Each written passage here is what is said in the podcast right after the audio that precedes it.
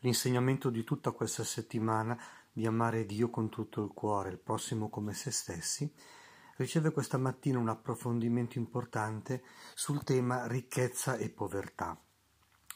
Come regolarsi di fronte ai beni di questo mondo. E noi sappiamo che c'è una, un'indicazione già che sbilancia nel senso del Vangelo, cioè secondo le intenzioni di Dio, e cioè il valore della povertà evangelica. Perché la povertà evangelica ci apre alle ricchezze di Dio. E allora un primo grande insegnamento che raccogliamo dal Vangelo di questa mattina è quello di non potete servire Dio e la ricchezza. Sono incompatibili. Due amori eh, che si contrastano. Se il cuore è pieno di cose, si svuota di Dio. Se il cuore è pieno di Dio, ci ha ricordato San Paolo qualche giorno fa, allora disprezzerà tutte le altre cose, non ne terrà troppo in conto e così si realizza quella libertà interiore che permette di amare con gratuità. Quindi una prima grande cosa è questa. Non potete servire Dio e la ricchezza. Questo genera una libertà interiore che ci apre a un secondo significato che ci è testimoniato eh, da San Paolo, una santa indifferenza anche sui beni, cioè non preferire né la povertà e la ricchezza perché tanto tutto viene messo a servizio del Vangelo.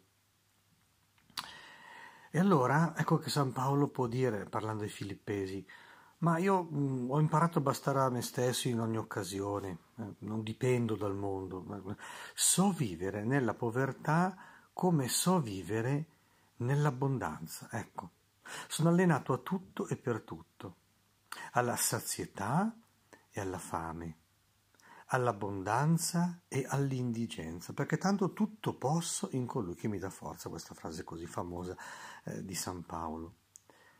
Dunque una santa libertà di spirito sulle, sulla povertà e sulle ricchezze.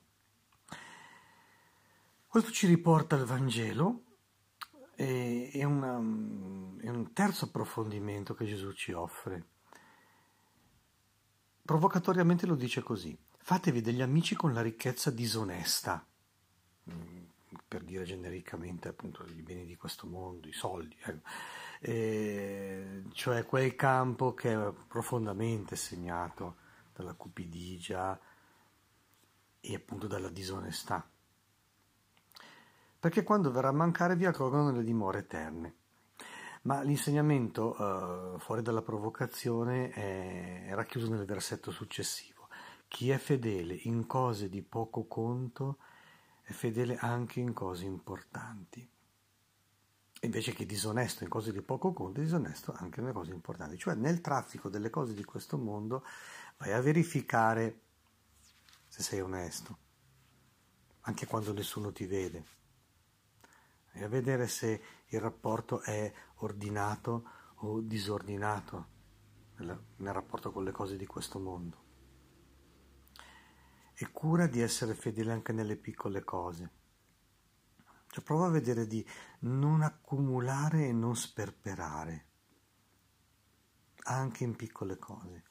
Perché se assumi questa attitudine, allora vedete che eh, la santa indifferenza di prima adesso eh, diventa una santa regolazione, non accumulare e non sperperare anche in piccole cose, in modo che si stabilisca una rettitudine interiore che poi quando c'è da affrontare le cose grandi uno ha una bussola interiore, uno ha consolidato un ordine di vita, uno ha preso le distanze da certi disordini quello di non accumulare, quello di non sperperare è tanto importante.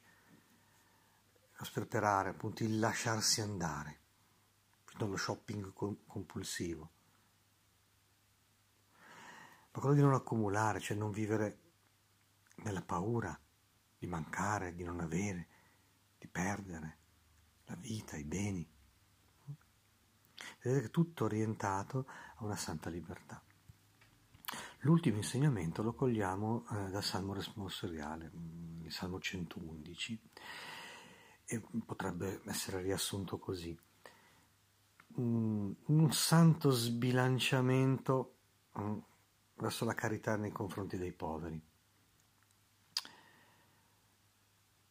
Perché il Salmo dice così, felice l'uomo pietoso che dà in prestito e amministra i suoi beni con giustizia.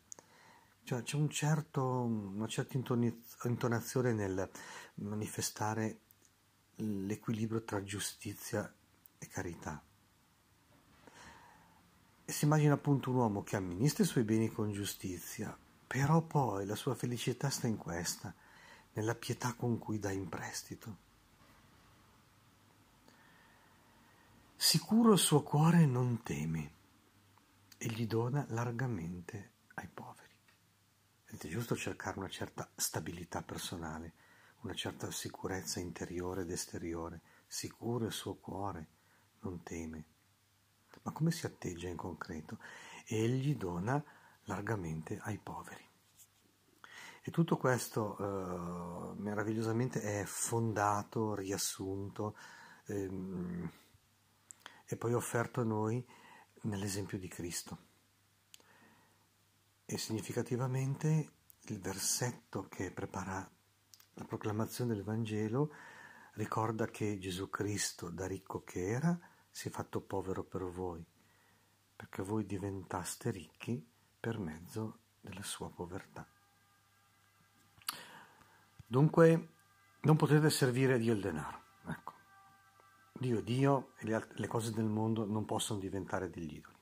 Santa indifferenza, traffico equilibrato dei beni di, di questo mondo e un certo sbilanciamento verso il povero per acquistare tesori in cielo.